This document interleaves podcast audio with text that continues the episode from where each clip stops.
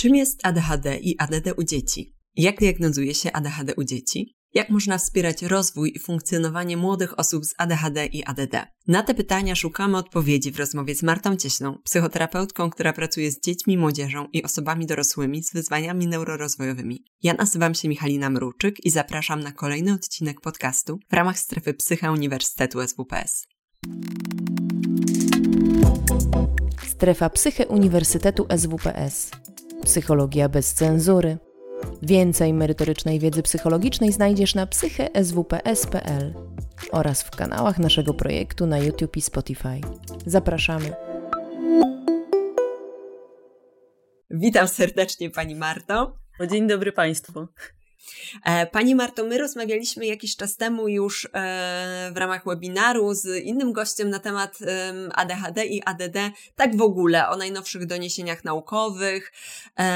A chciałabym Panią zapytać, czym jest ADHD i ADD u dzieci? Czym się charakteryzuje i w czym jest wyjątkowe u tej grupy wiekowej? ADHD u dzieci to jest najczęściej występujące zaburzenie neurorozwojowe, czyli to jest taka najczęstsze wyzwanie, z którym mierzą się dzieciaki. I y, różne szacunki pokazują, że to jest między 5 a 7%, choć amerykańskie CDC pokazuje, że to jest nawet między 10 a 12% e, w skali ich kraju.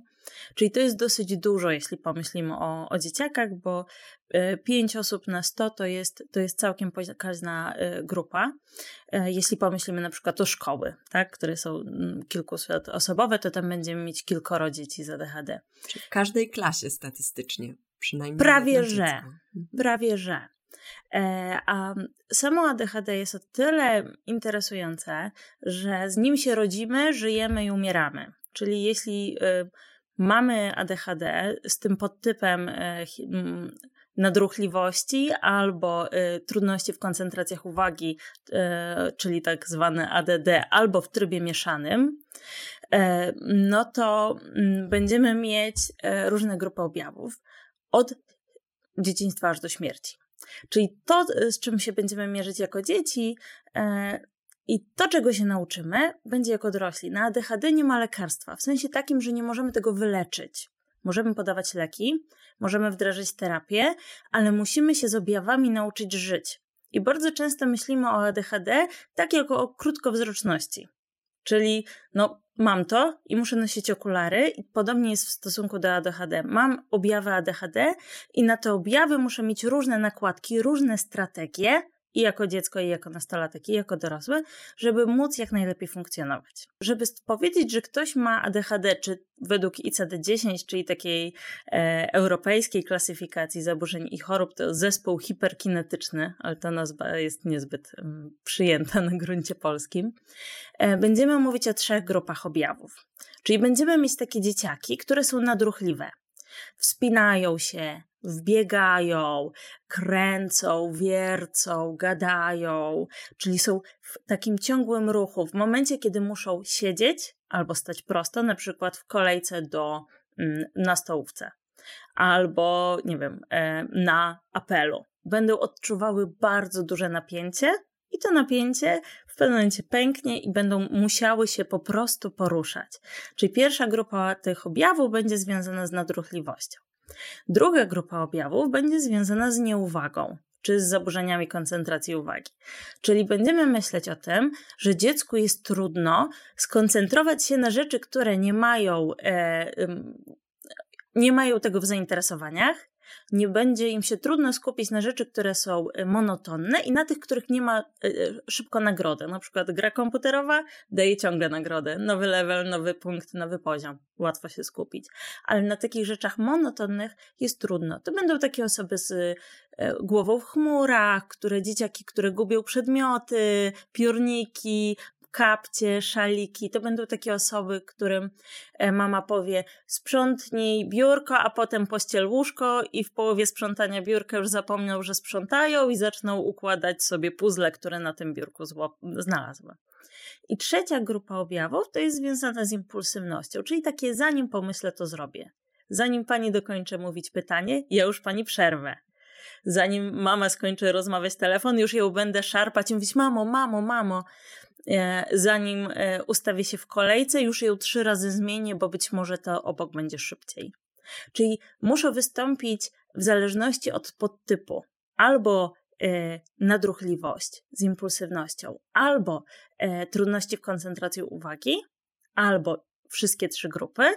Do tego muszą być z nami od wczesnego dzieciństwa, a na pewno przed siódmym rokiem życia. No i muszą utrudniać mi funkcjonowanie w różnych miejscach. Czyli to nie tylko tak, że to jest takie żywe dziecko, bo jest tak biega, tylko musi mieć realnie utrudnione funkcjonowanie, nie osiągać takich dobrych ocen, e, uchodzić za niegrzecznego, nie mieć kolegów z tego powodu, czyli nie spełniać takich oczekiwań rozwojowych, jakie powinno dziecko spełniać. Zaczęła już Pani mówić o tym, jak diagnozować e, ADHD. E, ja chciałam sama o to zapytać, e, ale pojawiło się na czacie takie pytanie, które myślę, że jest dosyć ciekawe. Czy neurolog, psychiatra i psycholog diagnozują dziecko w ten sam sposób? Czy każdy ma swoje badanie, swój styl diagnozy, swoje narzędzia do tego? Więc tak, diagnozę ADHD stawia lekarz psychiatra. I on jest do tego bezpośrednio uprawniony neurolog sprawdza, czy nie ma innych wyzwań dookoła. Chociażby epilepsja jest czynnikiem ryzyka do wystąpienia ADHD. Więc też jak y, często dzieci są diagnozowane w kierunku ADHD, lekarz neurolog sprawdza, czy nie ma tam swoich mm, trudności dodatkowych, którymi się zajmuje. Psycholog będzie obserwował e, zachowanie dziecka, będzie sprawdzał, czy ono, jak to jest e, w środowisku rodzinnym, czy, czy to nie jest jakieś takie trudności wychowawcze, e, które mogą zaciemniać obraz. Czyli raczej bym pomyślała, że to jest zespół. E, raczej bym pomyślała, że te trzy osoby się dopełniają i świetnie jest, jeśli te trzy osoby mają szansę zobaczyć dziecko, a potem się ze sobą skomunikować.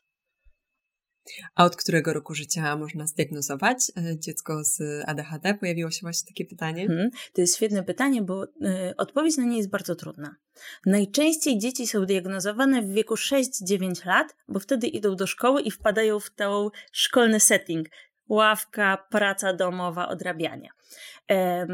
Nie ma tak naprawdę przeciwwskazań, żeby diagnozować przedszkolaki, ale jest to bardzo trudne. Dlatego, że y, powiedzmy do czwartego roku życia ten rozwój jest bardzo osobniczy. I trudno nam jest rozróżnić, co jest temperamentem, a co jest ADHD. I w tym wieku przedszkolnym będą najczęściej e, dominować e, nadruchliwość. To będziemy widzieć najbardziej. Ale tak bardzo się tym nie przejmujemy, dlatego że jeśli trafia taki maluszek do nas, przedszkolak, e, z podejrzeniem ADHD, to zgodnie z zaleceniami NICE i tak najpierw kierujemy rodziców na e, trening umiejętności rodzicielskich. W tym wieku nie podajemy leków. Więc niezależnie od tego, czy ta diagnoza miałaby być postawiona, czy nie, najpierw pracujemy z rodzicem i sprawdzamy, co się wydarzy dalej. A czym będzie się różniło ADHD i ADD u dzieci?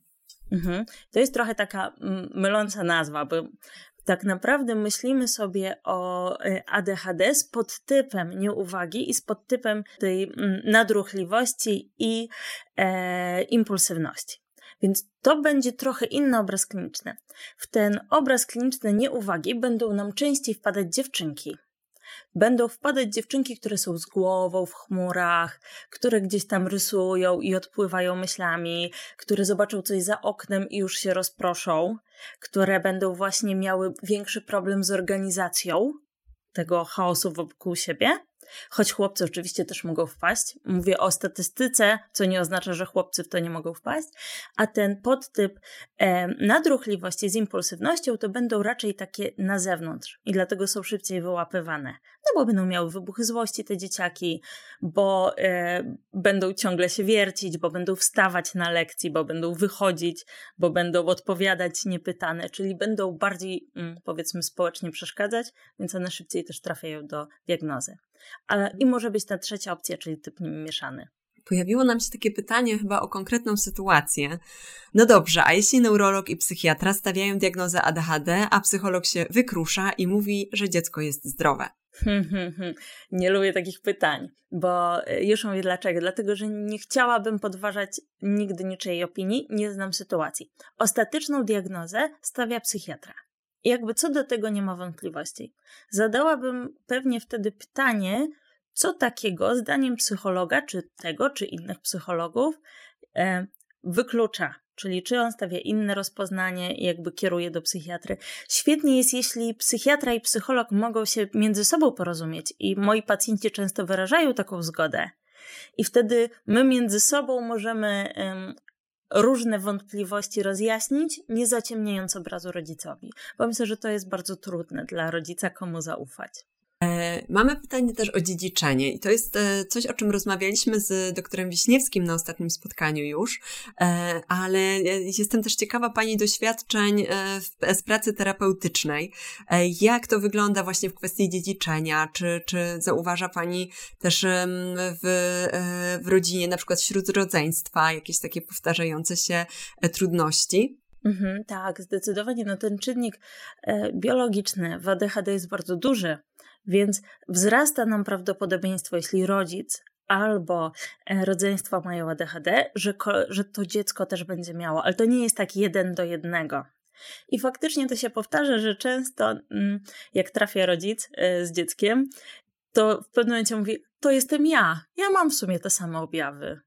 Bo ja tak miałem od dzieciństwa i zauważa siebie. I to jest też ciekawe, że nawet jak mamy kobiety teraz w wieku 35, 45 e, lat, które jest taki trochę wysyp diagnoz kobiet w tym wieku, to właśnie trafiają często, bo szukają informacji o swoich dzieciach. E, czemu to jest ważne? To jest ważne z jeszcze jednego powodu. Jeśli rodzice mają ADHD, nieleczone, z silnymi objawami, to podbija też objawy u dziecka, i też nie daje możliwości skutecznej terapii. Dlatego, że y, terapia dzieci z ADHD opiera się na środowisku, na szkole i na rodzicach.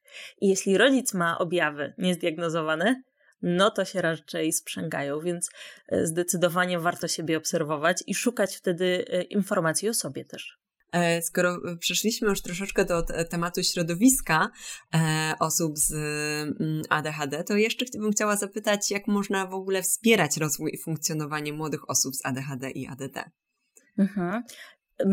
Przede wszystkim mamy dwie grupy. To będzie terapia i leki. Leki i terapia. Leki e, mogą być podawane dzieciom powyżej 5 roku życia. To jest dosyć ważne i też pewnie dlatego wtedy zaczynają się gdzieś te diagnozy pojawiać. Leczenie farmakoterapią jest takim leczeniem, które mm, zbiera biologię człowieka i pozwala mu lepiej funkcjonować, czyli pozwala mu korzystać z zasobów, przykład intelektu, które ma, pozwala mu troszeczkę wyhamować. I to jest ważny aspekt um, u wielu osób, a wspieranie rozwoju to jest zakładanie okularów, czyli terapia. Taką podstawową terapią to jest terapia behawioralna. I na tą terapię nie przychodzą dzieci, tylko przychodzą rodzice, i to rodzice uczą się, jak zarządzać zachowaniem dziecka, żeby było mu łatwiej. Uczą się rozpoznawać, co jest objawem, a co jest, nazwijmy to, trudnym zachowaniem. Czyli na co dziecko ma wpływ, a na co nie ma wpływu, bo to zauważenie jest super ważne. Uczą się, jak modyfikować środowisko, czyli na przykład czyste biurko, mało przedmiotów, przewidywalność, chwalenie, czas zabawy, a jednocześnie sztywne zasady i konsekwencje.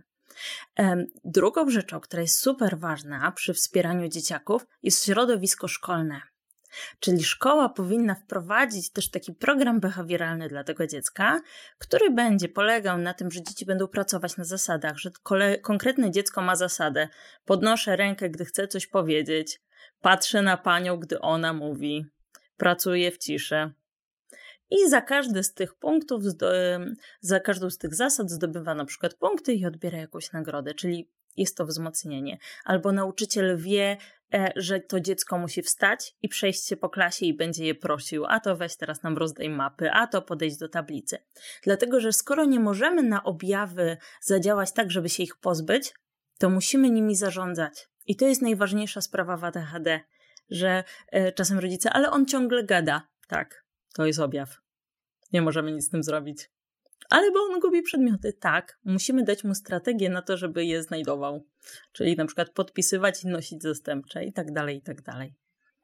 E, to, z czym ja się spotykam w swojej pracy codziennej, pracując w szkole, to takie wyzwanie, jakim jest dostosowanie e, różnych takich wydarzeń typu egzaminy do, e, do, do funkcjonowania dzieci i młodzieży z ADHD i ADD.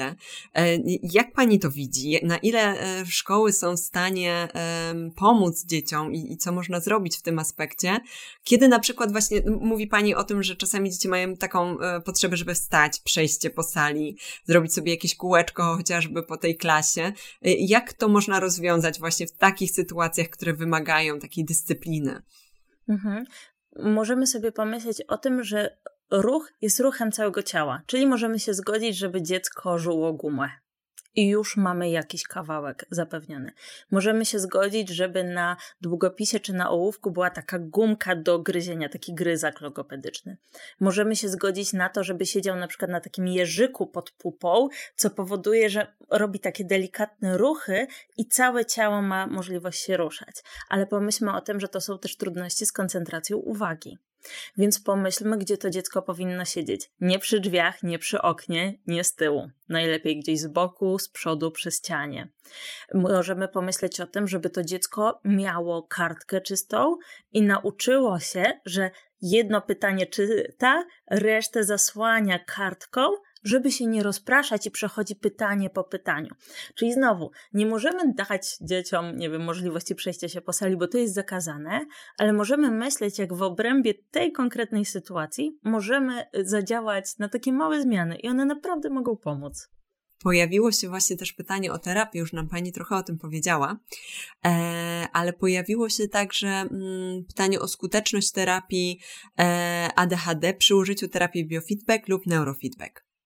Wiedziałam, że to pytanie padnie e, i sprawdziłam takie najnowsze metaanalizy, bo musimy pamiętać, że jedno badanie nam wiosny nie czyni. Czyli my w nauce wierzymy w to, że jeśli tych badań jest dużo i one są powtarzalne, to wtedy daje nam to jakąś informację.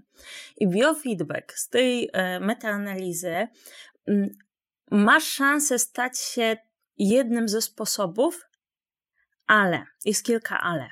Pierwsze ale jest takie, że musi to być konkretny protokół do ADHD, który był sprawdzany w badaniach. Bo w tych metaanalizach pojawiały się też takie informacje, że czasem jest to jakaś trochę tak z wolnej ręki i to po prostu nie działa.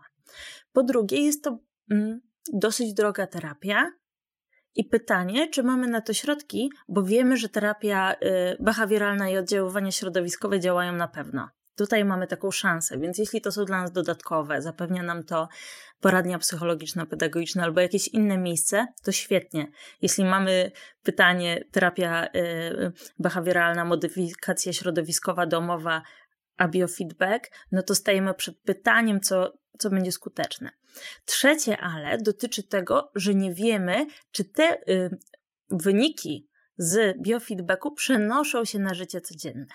I to jest duży kłopot, że wiemy, jak one wypadają w testach, ale nie wiemy, czy one w takim codziennym funkcjonowaniu, bo przede wszystkim one pomagają na e, trudności z koncentracją uwagi, przeniosą się. I to też jest taki, taki kłopot w obserwacji. Więc jeszcze parę lat temu e, było ta biofeedback podawany jako mm, nie, nie, generalnie nie. Teraz mamy więcej badań i badania mówią być może, więc to do rozważenia. Mhm. Wiem, że część te mm, poradni psychologiczno-pedagogicznej dysponuje też możliwością właśnie skorzystania z terapii biofeedback, więc mm, może jeśli Państwo akurat w Waszej poradni macie taką możliwość, to można e, urozmaicić te rozwiązania, które wybieracie. W szczególności w tych badaniach e, pokazywany był efekt w połączeniu z lekami. I to też mhm. jest dosyć ważna informacja. Nasi widzowie pytają też o coś, o czym rozmawiałam już z doktorem Wiśniewskim, ale jestem też ciekawa, co Pani nam na ten temat powie, a mianowicie o takie mm, biologiczne podstawy i o to, co odpowiada za ADHD. Ktoś tutaj nas pyta, czy jest to kwestia struktur mózgu, hormonów, czy czegoś innego. E, jest pytanie o to, czy niedośczynność tarczycy u dziecka lub w wywiadzie rodzinnym może też mieć tutaj wpływ. E, pytam o to Panią, a Was, drodzy Państwo, którzy o to pytacie, też odsyłam odsyłam do tamtego webinaru, bo również o tym rozmawialiśmy, ale ze względu na to, że mamy różnych ekspertów, to y, lubię też zapytać o różne doświadczenia z Waszej pracy. E, w ogóle przy tym, trochę powiem naokoło, przy diagnozowaniu ADHD, e, jeśli mamy wątpliwości, to odsyłamy do alergologa jeśli jest jakiś problem endokronologiczny, odsyłamy do odpowiedniego lekarza. Jeśli mamy wątpliwości, odsyłamy do laryngologa, sprawdzamy słuch, prosimy, żeby lekarz sprawdził trzeci migdał. Czyli wszystkie takie rzeczy biologiczne naokoło, e, jeśli jest taka potrzeba i widzimy, że może być taka sytuacja, sprawdzamy najpierw. Zawsze tą psychologię bierzemy, ja śmieję, na koniec, jak już naprawdę całą biologię wykluczymy albo e, jakoś podleczymy. Myślimy o ADHD przede wszystkim o dopaminie, mm, czyli że jest jej niedobór, to nie znaczy, że mamy dopaminę dawać e, dzieciom, bo gdzieś mm, ktoś pytał, to trafiłam zupełnie na taką informację. Po prostu myślimy o tym, że tej dopaminy jest za mało. Myślimy sobie też o tym, że w ADHD, w, e, w obydwu podtypach, nie działają czy są utrudnione funkcje wykonawcze, które zwyczajowo łączymy z płatami czołowymi, aczkolwiek wiemy już teraz z badań, że to nie jest takie jeden do jednego, że tu płat czołowy nie działa, to czy tam ma trudności, więc to będzie mm, jeden do jednego. To jest dużo bardziej skomplikowane, ale faktycznie ta część biologiczna jest e, niezwykle istotna, bo e, ADHD jest tak biologiczne, jak na przykład wydawałoby się najbardziej biologiczny aspekt, czyli schizofrenia, albo nawet bardziej. Więc jeśli ktoś mówi, że ADHD nie istnieje, to nieprawda, bo mamy na to twarde dowody. Jeśli pomyślimy sobie, że te struktury w mózgu mogą gorzej pracować, Czyli te funkcje wykonawcze nie mają takich szans zadziałania. Pamięć, koncentracja, hamowanie reakcji, czyli mm, e, samoświadomość, czy mi się chce siku. To częsty problem u dzieciaków, nie? Że nie wiem, nie wiedziałam, że jest mi gorąco, bo jakoś nie zwróciłem na to uwagi. To te rzeczy są biologiczne, co oznacza, że znowu musimy dać na nie strategię, bo to nie jest czyjaś wola, że on nie wie, że chce mu się siku, tylko musi się nauczyć, żeby to sprawdzać. Czy mogłaby Pani wyjaśnić, czym jest trzeci migdał? Pojawiło się. Och, nie, to taka jest. E, być może ja powiedziałam złe słowo, e, nie chciałabym się e, tutaj jakby zagłębiać. Chodzi o pewnie o przerost migdałów, generalnie o konsultację laryngologiczną, bo chodzi o nam o to, czy dziecko dobrze słyszy. I to jest takie clue tej, tej wypowiedzi, że musimy mieć pewność, że dziecko mnie słyszy, zanim ja stwierdzę, że on nie reaguje na polecenia. Mhm. Okay, dziękuję bardzo. Ja spoglądam w swoje pytania do Pani. E, troszeczkę już też Pani zaczęła o tym mówić, o tych różnicach płciowych, więc chciałabym teraz e, e, się pokierować w tę stronę i zapytać o różnice między ADHD i ADD u dziewczynek i u chłopców. Mhm.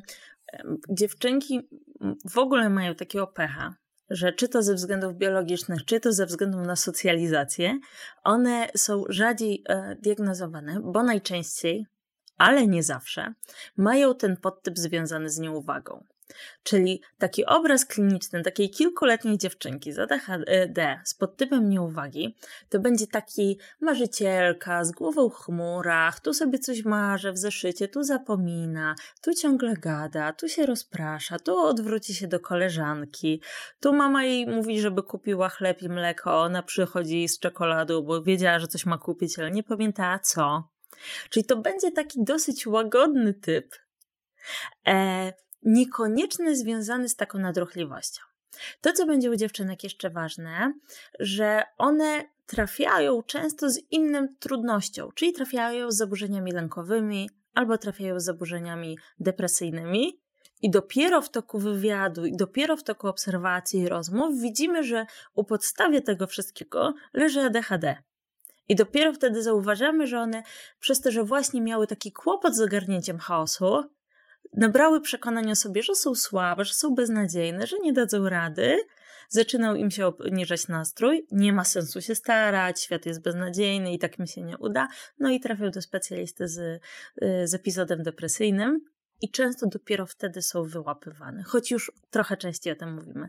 Chłopcy częściej e, reagują na zewnątrz są szybcy, intensywni, wszędzie ich pełno, z energią, e, z taką impulsywnością, czasem z wybuchami złości, e, z takim wykrzykiwaniem czy przekomarzaniem się, e, z takim negowaniem autorytetu, no przez to szybciej trafiają po pomoc, bo przeszkadzają i oni trafiają no, najczęściej jako na pierwszy, na pierwszy ogień i z pierwszym takim zaburzeniem. Ale to nie znaczy, że to jest zawsze. Jeśli mówimy o statystyce, to musimy pamiętać, że może być też chłopiec e, z tym podtypem nieuwagi. Mhm. Nasuwa mi się od razu pytanie o przyczyny takich różnic. No, tego nie wiemy jeszcze. W ogóle mm, teraz, jak e, zobaczymy sobie NICE, czyli oni mm, taką e, brytyjską agencję, która nam bardzo ładnie wyrysowuje różne postępowania e, lecznicze i terapeutyczne na różne kłopoty, to w 2019 roku zrobiła taką mm, podbitkę z dużym napisem Uważajcie na dziewczęta tak, i kobiety, bo one bywają niediagnozowane. Pewnie przez e, takie różnice no, kulturowego wychowania dziewczynek, ale tego jeszcze nie wiemy. Być może za parę lat badania nam opowiedzą na to pytanie. Bardzo ciekawa sprawa. E, kiedy już mówimy o różnicach pomiędzy um, płciami, to też zastanawia mnie różnica między wiekiem. E, I ktoś też tutaj na czacie o to zapytał, jak wygląda ADHD u e, starszego dziecka, nastolatka. I też chciałabym właśnie panią też o to zapytać. E, czy to samo dziecko zdiagnozowane z ADHD w wieku lat 7-8 będzie dokładnie tak samo funkcjonowało w wieku lat 16-17? Miejmy nadzieję, że nie. Miejmy nadzieję, że otrzymało e, wsparcie i już w dużej mierze e, umie radzić sobie z różnymi objawami. Ale bywa tak, że dopiero w wieku nastoletnim e, diagnozujemy dzieci.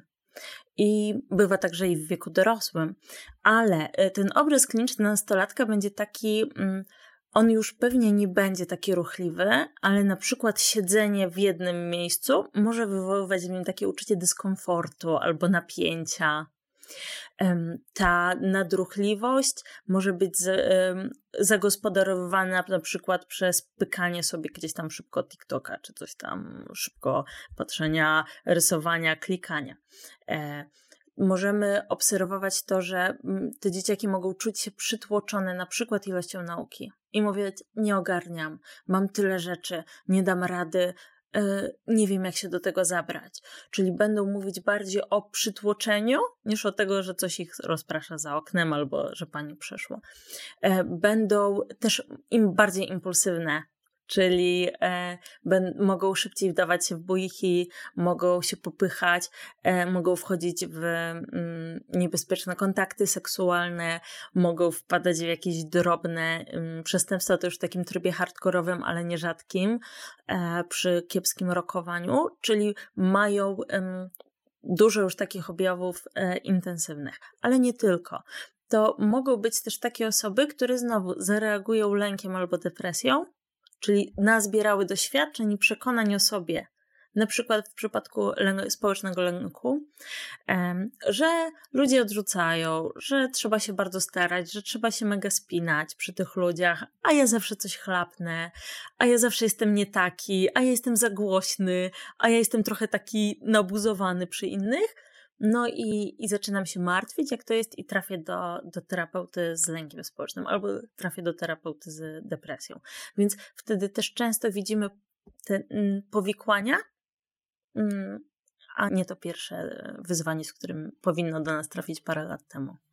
Mam też takie pytanie o radzenie sobie z różnymi trudnościami u dzieci i, i, młodzieży z ADHD. Kiedy na przykład, nie wiem, zbliża się jakiś właśnie bardzo ważny egzamin, egzamin są klasisty czy matura, albo wydarzy się w ich życiu coś takiego trudnego, na przykład myślę tu na przykład o doświadczeniu żałoby albo jakiejś choroby w rodzinie, e, to e, czy też to ich funkcjonowanie takie codzienne przekłada się też na e, jakiś, e, nie wiem, czy na przykład może to spowodować, że te objawy nadpobudliwości się pogłębią? Zdecydowanie mogą. Wszystkie zmiany, które nas wytrącają z tego takiego rytmu, e, mogą powodować pogorszenie objawów. Bo to jest tak, że ja zbieram strategię, zbieram, zbieram, zbieram, zbieram, już sobie super radzę i zmienia się coś w moim życiu i się wysypuje. Czasem tak jest na przykład przy śmierci któregoś z rodziców, który był takim ogarniaczem i tak to funkcjonowanie zbierał i naprawdę ten dzieciak czy nastolatek świetnie funkcjonował, a w momencie, kiedy tej osoby zabraknie, jest pogorszenie zdecydowane funkcjonowania albo w silnym stresie że my wszyscy, jak jesteśmy w stresie, jesteśmy bardziej nieuważni, mamy większe trudności z koncentracją, pomijamy różne rzeczy i mogą nam się mm, te rzeczy również tutaj pogłębić, tylko pamiętajmy, że bazowy kawałek mamy trudniejszy. Albo z impulsywnością.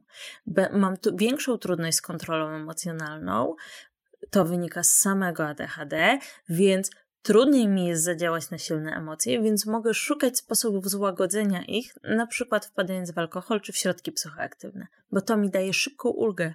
A jeśli jestem impulsywny, to szybko potrzebuję bodźca, który mi to złagodzi. Mhm. E, spoglądam na czat i widzę, że nasi widzowie pytają o temperament. E, czy osoby z tym zaburzeniem, e, czy u osób z ADHD i z ADD występują również różne temperamenty? Tak, zdecydowanie tak. To jest w ogóle bardzo ciekawe, bo każdy z nas ma różne cechy temperamentu, które są po prostu takim naszym typem, powiedzmy, okablowania Jedni potrzebują dużo małych bodźców, inni mało, jedni potrzebują więcej zmian, drudzy mało, jedni są bardziej wrażliwi sensorycznie i już migające światełko je rozprasza, inni mniej. I oczywiście ten temperament może być różny. E, bo to jest jakby rzecz niezależna, choć pewnie częściej przy żywym temperamencie, przy tej żwawości, według profesora Strelała, przy wysokiej aktywności, przy wysokiej reaktywności emocjonalnej, pewnie nam to e, ADHD będzie bardziej, bardziej widoczne. Albo na przykład przy e, perseweratywności, gdzie wracamy do różnych bodźców, mm, to może być nam rzadsze, ale nie, nie znam badań takich jeden do jednego i nie wiem, żeby to było przełożone. Więc możemy mieć różny temperament i możemy mieć ADHD, a może być też tak, że mamy po prostu żywy temperament, a nie mamy ADHD. I to też jest takie dosyć ważne rozróżnienie, jak trafimy do specjalisty, że przyglądamy się temu człowiekowi, jak on funkcjonuje. Bo to, co będzie nam rozróżniać ADHD od na przykład żywego temperamentu, żwawości, aktywności, to będzie to, czy mi to utrudnia funkcjonowanie. Bo y, w ADHD musimy mieć ten komponent y, że moje życie nie jest tak dobre, jak mogłoby być.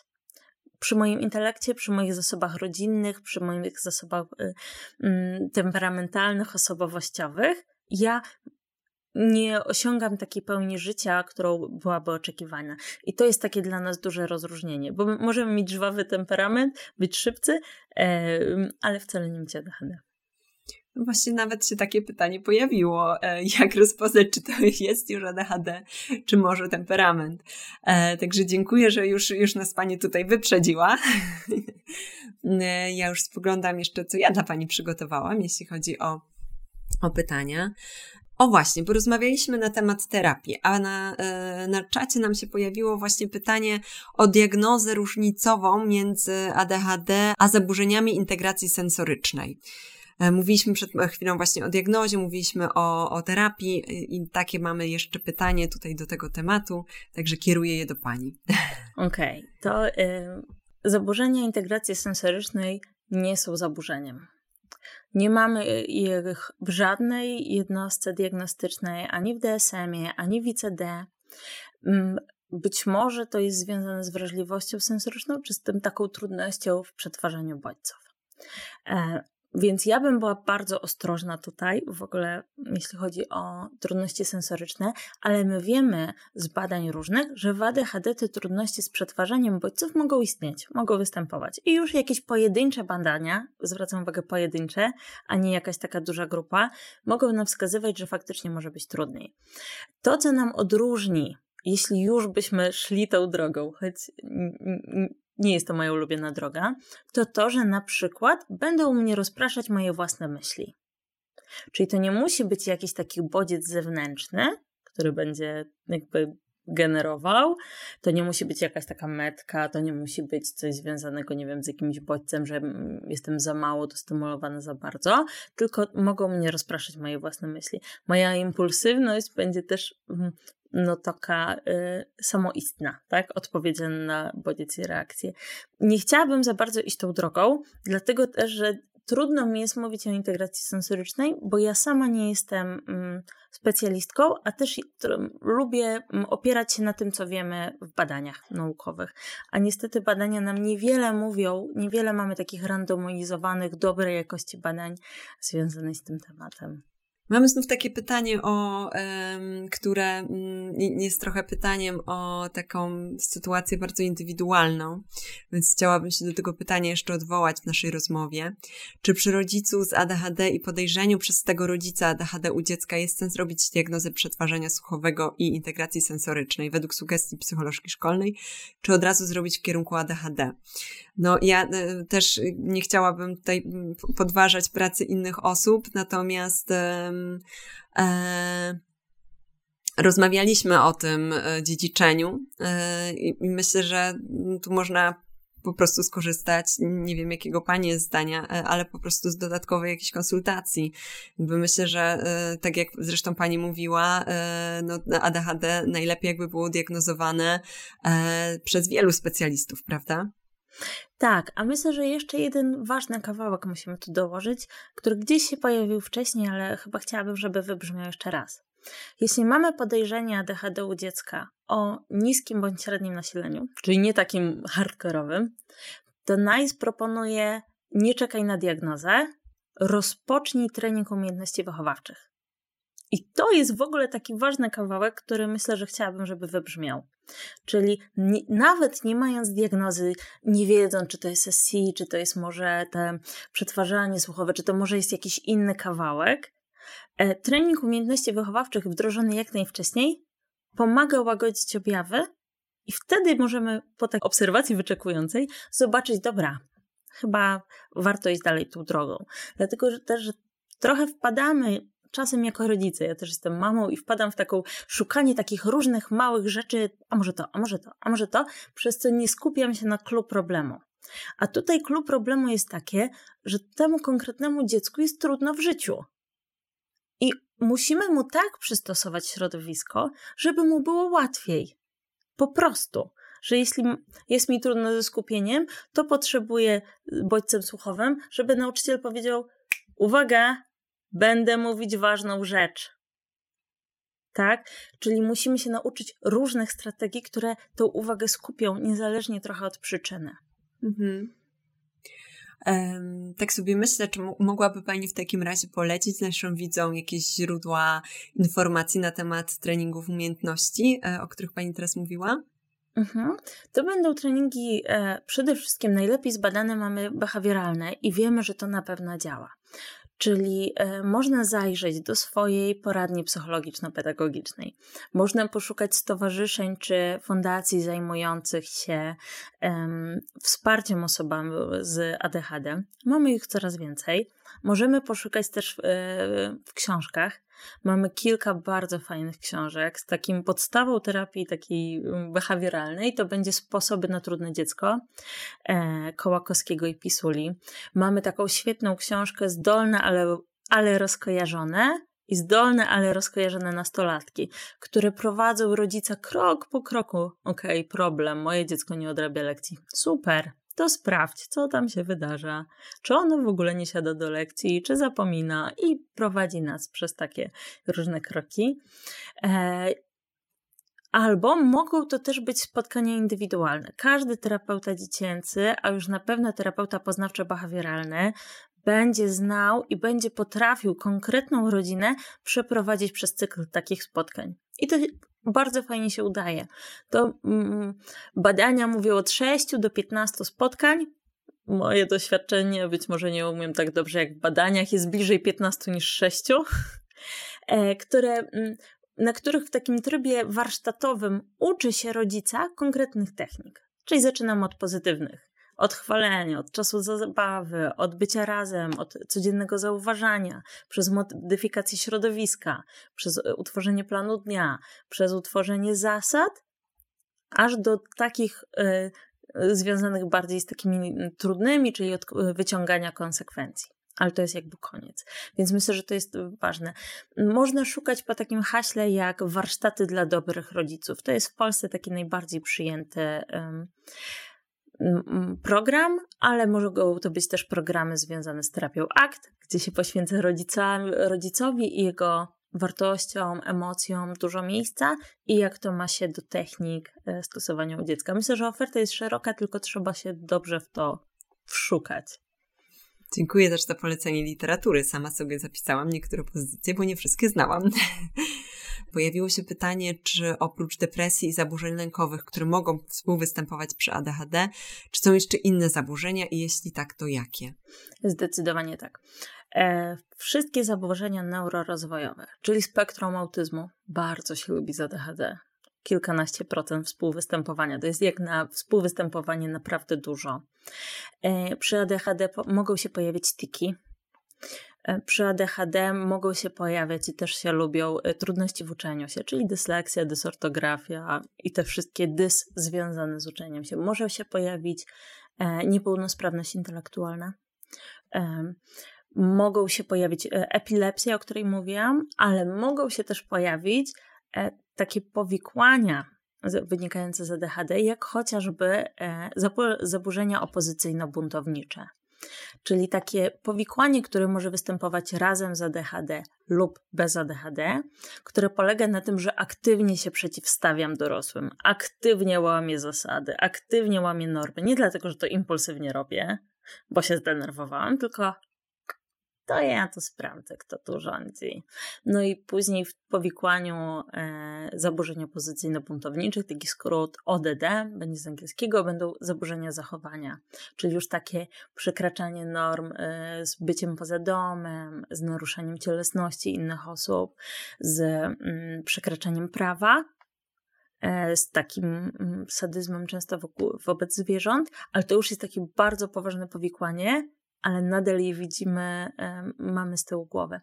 Wśród nastolatków i dorosłych będziemy mieć też e, osobowość nieprawidłowo się kształtującą i tu często mm, w typie y, osobowości chwiejnej emocjonalnie. I tam też ta osobowość chwiejna emocjonalnie u dorosłych czy młodych dorosłych no współwystępuje z ADHD i to też mm, no, w przynajmniej ładnych procentach, jeśli nie, nie, nie paręnastu, nie pamiętam w tej chwili dokładnej liczby, ale to jest takie dosyć poważne powikłanie możemy się przyglądać przed ADHD, czy nie rozwija się też choroba afektywna dwubiegunowa. To też jest taki ważny kawałek, do którego musimy się przyjrzeć.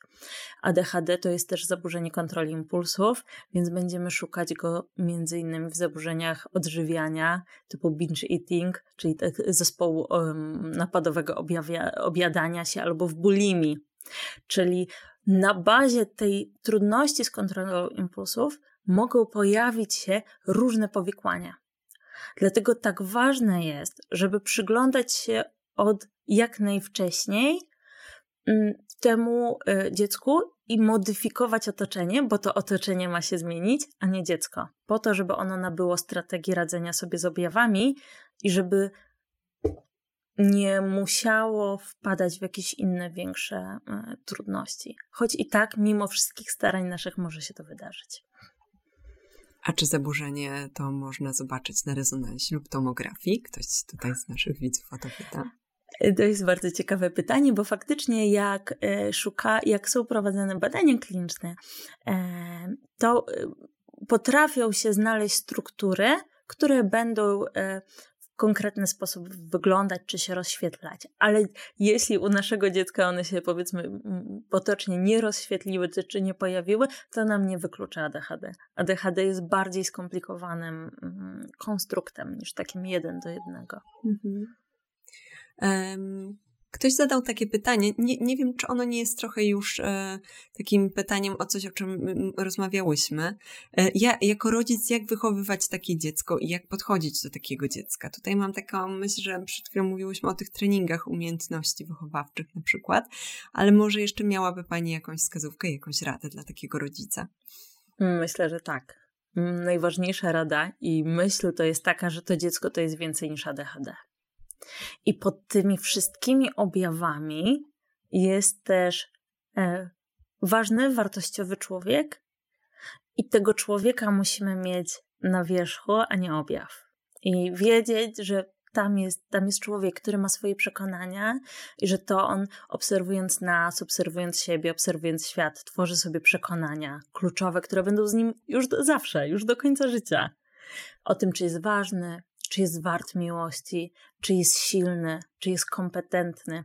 On sobie wytworzy różne przekonania na temat świata i ludzi, Ludzie są pomocni, ludzie oszukują, na nikim nie można polegać, świat jest przyjazny, świat jest zagrażający.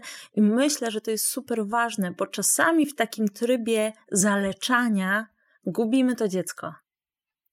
I, I gubimy tego malucha. I my w terapii poznawczo-behawioralnej zaczynamy z każdym pacjentem od tworzenia konceptualizacji, czyli takiego mm, sposobu myślenia, takiego grafu często, który pokazuje, co na siebie wpływa i gdzie są objawy, a gdzie z tego są przekonania i jak my te przekonania możemy kształtować i zmieniać, bo jeśli ja muszę wszystkich bić, żeby się nie dowiedzieli, że są słabi, że jestem słaby, no to ja muszę temu dziecku dać tak dużo ważnych wydarzeń, żeby on wiedział, że czasami jest słaby, a czasami jest silny.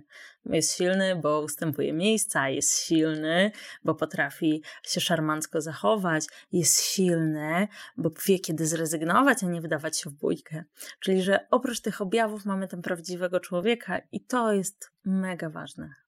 Myślę, że to jest też takie no, szalenie ważne będzie w tym momencie zadbanie o siebie jako rodzica, e, dlatego że no czasami e, bycie rodzicem dziecka z ADHD wymaga ogromu cierpliwości. E, Nie czasami. Ciągle. Ciągle. E, I, i, I jakby na to nie spojrzeć, mając na uwadze to, jak często u dzieci z ADHD pojawia się właśnie chociażby depresja i takie przekonanie o tym, że jestem bezwartościowy, to żeby jednocześnie wspierać to poczucie wartości tego dziecka, to trzeba mieć w sobie też bardzo dużo siły, prawda? Tak, i w ogóle mm, w badaniach dużo nam się pojawia związków między rodzicielskim stresem a ADHD. I to jest niesamowicie ważne, bo to jest trochę takie zaklęte koło. E, mam dziecko z ADHD, mam trudności wychowawcze, oceniam siebie jako gorszego rodzica, choć fizycznie mam po prostu trudniej. Doświadczam e, trudności ze swoją regulacją nastroju, jestem zmęczony, i wypalany. Wypalenie rodzicielskie nie jest mitem, jest bardzo poważnym problemem w ogóle, a w przypadku dzieciaków z takimi wyzwaniami jest kluczowe.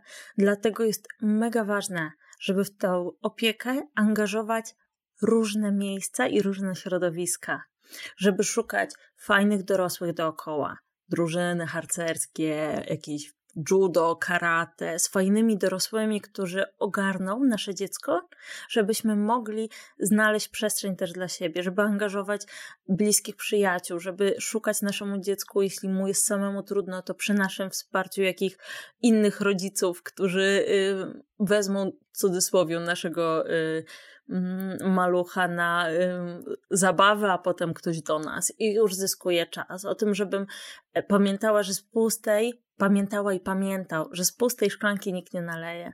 I im lepiej my się czujemy z sobą, tym łatwiej jest nam skorzystać ze strategii, które mamy. Bo jak ja jestem zmęczona, zestresowana, sfrustrowana, mimo tego, że jestem specjalistką, psychoterapeutką i znam się na rzeczy, naprawdę do moich dzieci zdarza mi się bardzo niepsychologicznie krzyknąć, bo nie mam na to zasobów, mimo całej wiedzy. Więc dbanie o siebie jest e, kluczowe. Dziękuję bardzo. Nam tutaj się pojawiają znów takie pytania e, z, z takiej działki klinicznej. E, czy mogą się, czy mogą również współwystępować zaburzenia z grupy psychos przy ADHD? Hmm. Myślę sobie o tym, czy znam jakieś dane na ten temat. Nie znam takich danych. Mm, nie umiem odpowiedzieć na to pytanie. Nie wiem, czy one się tak y, standardowo ale dobra, y, myślę, że mogą. Przemyślałam sobie, nie jest to takie oczywiste, ale tak y, mogą, ale to tak jak myślę, że trzeba by poszukać jakichś bardziej szczegółowych informacji na ten temat. E, a czy można powiedzieć, że ADHD jest zaburzeniem układu nerwowego bądź jego konsekwencją? To duże uproszczenie. Możemy powiedzieć, że ADHD jest bardzo biologiczne i skomplikowane. Mhm. Dziękuję. E, jest takie pytanie, które dla mnie, jako osoby pracującej w szkole, jest bardzo ciekawe. Ono już zostało zadane jakiś czas temu, ale szukałam takiego momentu, żeby je, e, żeby je wrzucić. E, a że zbliżamy się już tak do końca naszego spotkania, to myślę, że to może być dobry moment. Tyle już wiemy o potrzebach dzieci. Szkoła przyjazna dla dzieci z ADHD miałaby wiele zalet dla wszystkich dzieci. Dlaczego zmian systemowych ciągle nie widać? Nie wiem. Tak bardzo chciałabym to wiedzieć. Ale wiem, że te zmiany oddolne się naprawdę dzieją. Wiem, że dobry nauczyciel, jeden dobry dorosły, naprawdę potrafi wiele zmienić. Wiem, że e, mam takie samo doświadczenie, że czasem jest jakaś nauczycielka współorganizująca pracę, e, czyli po staremu wspomagająca. Czasem jest psycholog szkolny albo pedagog, który chce, który szuka specjalistów, którzy przychodzą, specjalistów praktyków na szkolenia, gdzie się wspólnie rozpracowuje różne sytuacje, strategie i naprawdę w tych miejscach się dzieją cuda. Ja bywałam w szkołach i bywam e, w sprawie różnych uczniów i widziałam te po prostu zasady przyklejone na kartce, na ławce. Widziałam te poduszki, na których dzieciaki się wiercą na, e, na krzesłach. Więc myślę, że jeden dobry dorosły jest w stanie zmienić naprawdę falę. Zmiany systemowe wiemy, jakie są, ale wiemy też, że system jest pojemny od dołu i zaletą polskiego szkolnictwa są nauczyciele i to jest moc.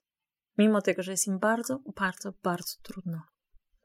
Ja podzielę się też takim doświadczeniem. Um jako osoby, która pracuje w szkole innej niż szkoła systemowa, e, my staramy się bardzo stworzyć takie środowisko, e, które byłoby przyjazne dla wszystkich dzieci. I widzę, jak to jest trudne, jak zróżnicowane są potrzeby dzieci, bo wyobraźcie sobie Państwo, że w jednej klasie może być dwoje dzieci z ADHD na przykład. I w sytuacji, kiedy jedno potrzebuje sobie pochodzić, a drugie potrzebuje się wyciszyć, to już trzeba znaleźć tutaj takie, te, te, takie rozwiązanie, żeby oni sobie nie wchodzili w paradę, mówiąc potocznie, e, albo dzieci, które, potrzebu- które na przykład lubią się uczyć w takim powiedzmy chaosie. Są takie dzieci, które lubią mieć po prostu bałagan na biurku, lubią mieć jakieś obrazki przyklejone wokół siebie, a jednocześnie na przykład jest w sali dziecko, które po prostu potrzebuje mieć totalny minimalizm, ciszę, spokój, już nie, nie, mówiąc o tym, czy to będzie dziecko z ADHD, czy po prostu, które pracuje inaczej. Także to jest szalenie trudne, żeby znaleźć takie rozwiązania, które będą sprzyjały wszystkim dzieciom. Ja również się zastanawiam, dlaczego takich zmian systemowych, które by chociażby temu pomagały, nadal nie widać, ale myślę, że to jest pytanie takie trochę retoryczne, nie znajdziemy na nie dzisiaj odpowiedzi. Ale znajdziemy odpowiedź na to, że na ADHD trzeba nakładać okulary i tak jak przy tym egzaminie, o którym rozmawiałyśmy, kilka małych zmian naprawdę może zmienić komfort życia. I to jest chyba takie ważne, że nie myślmy o systemie, znaczy myślmy, ale róbmy swoje. I myślmy o tym, że jeśli to dziecko będzie mogło rzucić gumę na tej lekcji, to być może już to będzie jakieś zagospodarowanie jego gadatliwości, bo już będzie ruch w obrębie jamy ustnej i już może będzie o milimetr łatwiej. I jak będziemy takimi detektywami, takimi naprawdę szukaczami małych zmian, to to może się udać. I moje doświadczenie podpowiada, że naprawdę się często udaje. E, a jeśli są wśród nas nauczyciele lub rodzice dzieci w wieku szkolnym, to możecie podpowiedzieć u siebie w swoich środowiskach szkolnych kilka rozwiązań, o których tutaj nam pani Marta Cieśna powiedziała, albo odesłać do naszego webinaru. E, mamy takie pytanie, które mm, myślę, że jest. E, widzę tutaj takie małe nawiązanie do tego, o czym rozmawiałam z doktorem Wiśniewskim wcześniej. E, czy jeśli w rodzinie nie było nigdzie, nigdy ADHD u nikogo, to czy stres w czasie prenatalnym może wpłynąć na to, że u dziecka się to zaburzenie rozwinie? To jest pytanie, które trochę jest takim tematem bardzo trudnym dla wszystkich pań, które są aktualnie w ciąży, bo tak może być, ale pamiętajmy o tym, że nie każdy stres wywoła ADHD u dziecka, tak? Że mamy takie mm, doniesienia, że one mogą, może, to może mieć wpływ, ale może mieć wpływ mnóstwo rzeczy. I, I myślę, że na tym bym się bardziej skupiała. Jak przychodzi do nas, nie do nas, do lekarza człowiek z grypą, mam, przychodzimy do, z dzieckiem, które ma grypę albo anginę do lekarza, to lekarz nie pyta, a czy pani się zaraziła może w kolejce? A może jak byliście yy, za zimno, y, szaliczek zawiązaliście, tylko mówi, dobra, bierzemy się za leczenie. Taki taki plan. I myślę, że tutaj jest bardzo podobnie. Jest taka sytuacja, jaka jest. Na te zmiany nie mamy wpływu, nikt ich nie chciał, żeby się wydarzyły, więc bierzemy się za to, żeby temu dziecku po prostu pomóc. A szukanie takich bardzo głębokich przyczyn nie pomoże, a może zakopać nas naprawdę w nieadekwatne poczucie winy.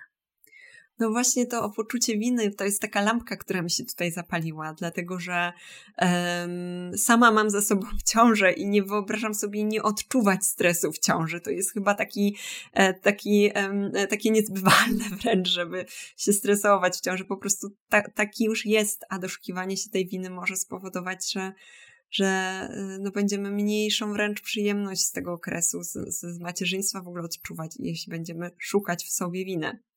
Bo tego się chyba nie da tak przeżyć bez stresu zupełnie. Chyba e, nie da. Ostatnie pytanie do Pani mam i jeszcze, e, ostatnie pytanie z czatu i jeszcze jedno od siebie będę miała. E, pytanie z czatu. Jak wygląda współwystępowanie ADD z zaburzeniami ze spektrum autyzmu? Dodam, że objawy autyzmu występowały u córki od narodzin. Uważam, że powinna być zbadana pod kątem ADD ale jest to problem w Polsce. Dobra. Tak pisze ta pani. Więc tak, y, może być to problem, bo według ICD-10 nie diagnozujemy. Doktor Wiśniewski też mówił o tym, bo obejrzałam ten webinar, że tak oficjalnie według ICD-10 nie diagnozujemy równolegle zaburzeń ze spektrum autyzmu i um, ADD czy ADHD, choć my wiemy, że klinicznie to występuje, ale to dosyć stara jest y, klasyfikacja i dlatego. Więc przyjrzenie się temu tematowi, znalezienie dobrego lekarza, dobrego psychologa, który to rozróżni co wynika z tego, że ja się rozpraszam, mam chaos i mam te trudności związane z organizacją? A co jest tym, że na przykład się pochłaniam w swoje myśli i myślę o tych żółwiach, które je widziałam i ciekawe, czy one mają jednak, czy nie mają, czy ja zapominam tych ołówków, bo w ogóle ołówki nie są dla mnie ważne i w ogóle nie ma dla mnie to znaczenia takiego, no ołówek, no i co z tego, że ołówek, bo te normy społeczne nie mają dla mnie większego znaczenia. Tam, pff, to będę pisać długopisem, tak? Czyli y, oczywiście ja to bardzo spłaszczam. Więc szukałabym dobrego specjalisty, który nam w tym pomoże. E, i, I najczęściej no, okularne objawy w obydwu przypadkach, no i do rozważenia, gdyby to była DD y, w takim stopniu utrudniającym to, to leczenie. Ale to dobry lekarz, psychiatra nam w tym może naprawdę pomóc. Dziękuję bardzo. I teraz pytanie ode mnie. Jakie są najczęściej powtarzane w Pani odczuciu mity na temat ADHD i ADD u dzieci? ADHD nie istnieje. E, twórca ADHD na łożu śmierci wyznał, że ADHD nie istnieje. Mit. ADHD to jest jedno, mówiliśmy o tym, z najbardziej biologicznych, najbardziej powszechnych wyzwań neurorozwojowych. E, inny mit, że to po prostu e, niegrzeczność, nie lubię tego słowa, albo trudne wychowanie. E, możemy włożyć mnóstwo pracy, a objawy u dziecka i tak będą występować, i tak będzie impulsywne, i tak będzie miało trudności, więc nie jest zależne od naszych oddziaływań wychowawczych. Nie mogliśmy nic zrobić, żeby ADHD się nie pojawiło. No i że to taki wymysł, bo kiedyś to ADHD nie było i leczy się je pasem, no to muszę przypomnieć, że w tym kraju szczęśliwie jest przemoc fizyczna, w tym tak zwane klapsy zabronione, prawnie. E, I e, niestety przemoc fizyczna, jakakolwiek, raczej będzie nasilać objawy ADHD niż je łagodzić. Więc to też jest taki mit, który e, zdarza się, że, że rodzice mówią, że a wie pani, bo mi się wydaje, że jak ja już bym mu przylał tak jak mnie tam ojciec lał, to byłoby lepiej. No niestety nie byłoby lepiej. I to wiemy już też na pewno. Dziękuję bardzo. E, tak na koniec już pytałam panią o polecenie jakichś źródeł takich dla rodziców. Czy jeszcze coś Pani przychodzi do głowy, co można by sobie było poczytać, pooglądać, posłuchać? Mhm. Wszystkie pozycje Berkeleya to będzie taki psychiatra amerykański, który się specjalizuje w ADHD. Na polskim gruncie ADHD pisali dr Skotnicka, dr Kołakowski, dr Pisula i to są takie dobre źródła, do których możemy zaglądać. I, i um, myślę, że to są takie podstawowe e, źródła, które przychodzą mi na teraz e, do głowy. I myślę, że takie myślenie o tym, że ADHD to jest inny wariant, tę myśl neuroróżnorodności, że po prostu inny typ funkcjonowania, któremu musimy trochę pomóc, żeby łatwiej nam było współpracować i żeby nam się osoby nie pogubiły w tym swoim dosyć skomplikowanym i intensywnym bardzo świecie, e, to też może nam pomóc. Dziękuję bardzo. Dziękuję też e, Państwu e, za to, że z nami byliście, że z nami rozmawialiście. E, widzę, że ten temat porusza Was tak bardzo głęboko, bo tutaj pojawia się wiele takich pytań, które są bardzo wnikliwe. I, i dostrzegłam to już na poprzednim spotkaniu, i teraz znów się to powtarza, więc jestem ciekawa kolejnych spotkań wokół ADHD, bo będziemy jeszcze rozmawiać o ADHD i ADD u dziewczynek i kobiet. E, oraz u osób dorosłych. Także jeszcze nas czekają dwa spotkania. Pani e, Marcie serdecznie dziękuję. Dziękuję Pani Marto za e, uważność, za mówienie też z ogromnym ciepłem o, o swoim doświadczeniu zawodowym. No i Państwa zapraszam na kolejne webinary. E, zachęcam do czytania e, rzeczy, które nam tu poleciła Pani Marta, e, ale też do czytania materiałów SWPS-u, słuchania i oglądania innych materiałów strefy psyche i też podcastów na Spotify. Między innymi ten, tę rozmowę też będzie można wysłuchać na Spotify. Dziękuję bardzo, życzę Państwu miłego wieczoru. Dziękuję.